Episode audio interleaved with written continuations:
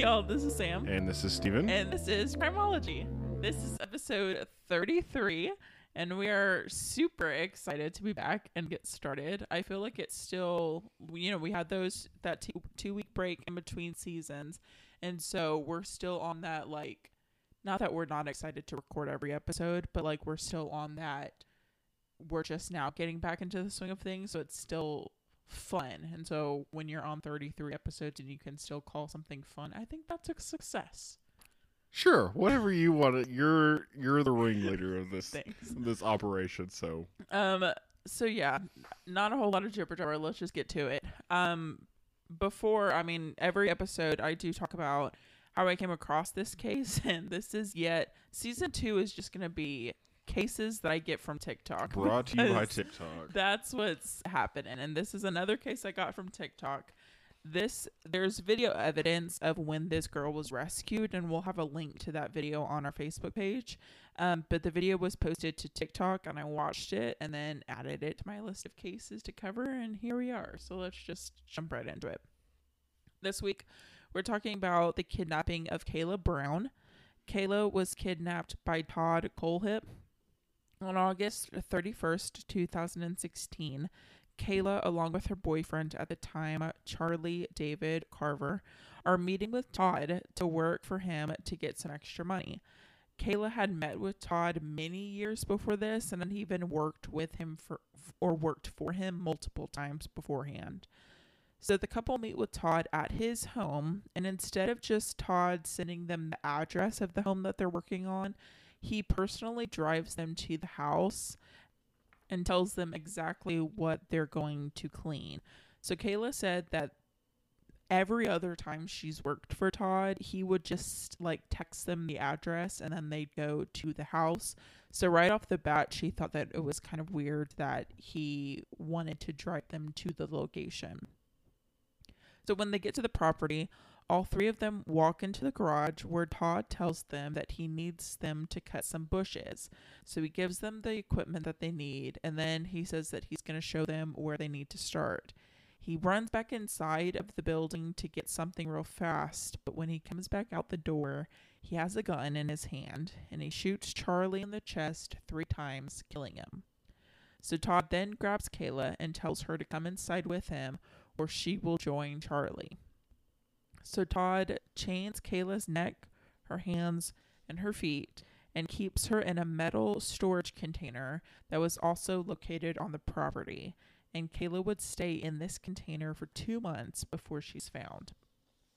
Kala was allowed to use the bathroom once a day and was given a pot to bathe in every other day. Every day between the hours of 1 p.m. and 3 p.m., Todd would take all the change off of Kala's neck and bring her into the house. He would then force her to perform sexual favors while pointing a gun to her head and telling her that she was only alive to fulfill his needs. So the day after Kala is kidnapped, Charlie's mom reports Charlie as a missing person. Charlie and his mom were really close and never went a day without speaking. So when Charlie didn't reach out to her the next day, she felt like something was wrong, and so she called police. Kala's family reported her missing on September 5th. Friends were leaving notes on her car, on her apartment door, and then they would come back and they'd still be there. Kala's dog was also still at Kala's apartment without food or water, and her family knew she wouldn't leave her dog like that, so that was kind of the puzzle that made it clear that she wasn't there.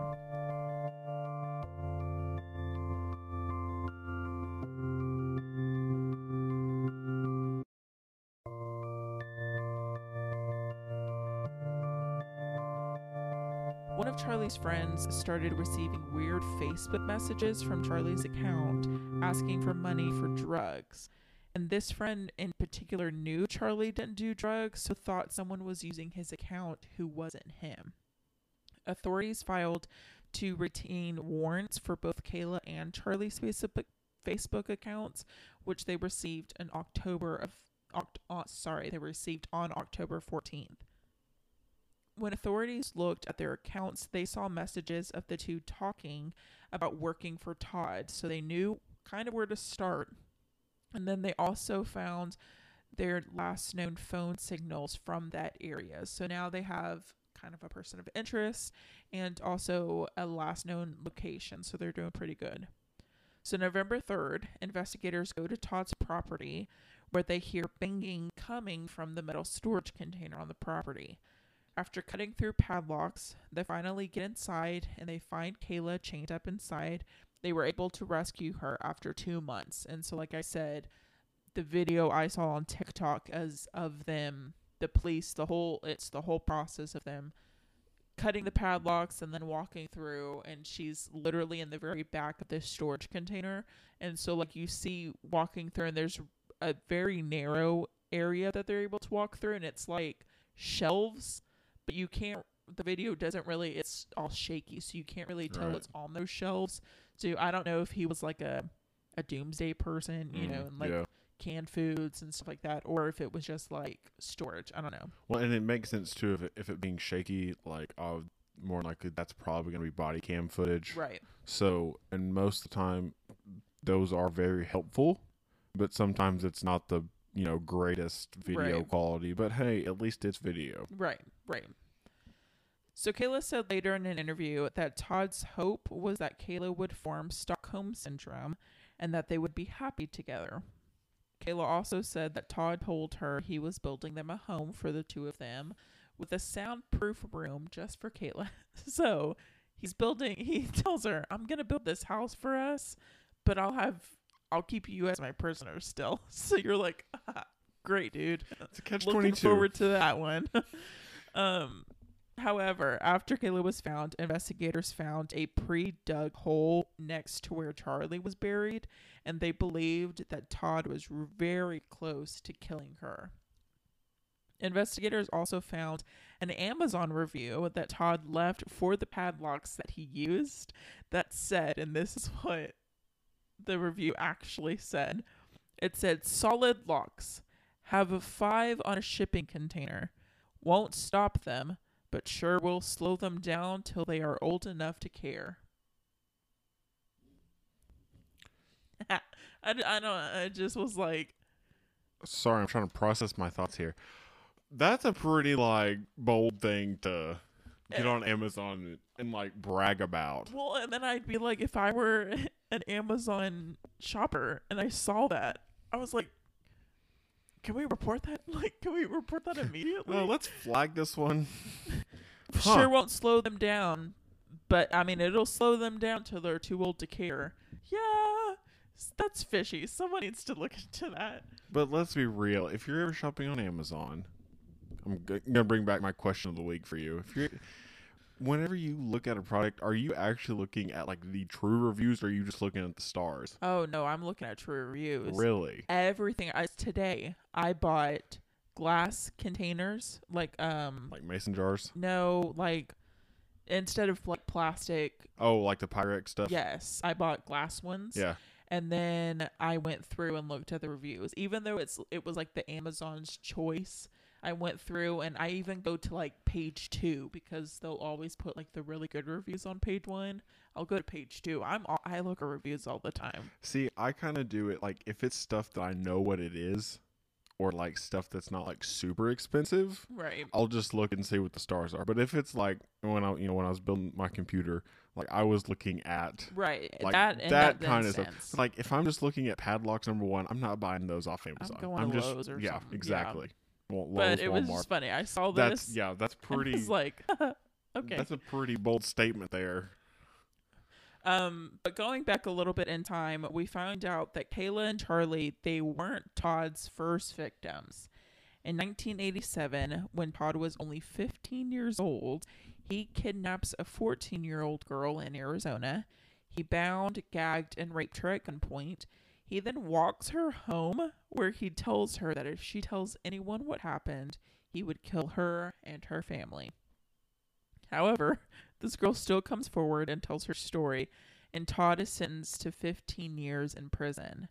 When he is released in 2001, he moved to South Carolina, where then he meets, or where this case happens later in 2016. So while Todd is in police custody after Kala is found, He admits to 6 other murders just in exchange for having a meeting with his mom. So he's so desperate to talk to his mom that he's like, I'll admit to these 6 other murders just to be able to talk to my mom. He claims there are many more victims, but he won't give any other information about them.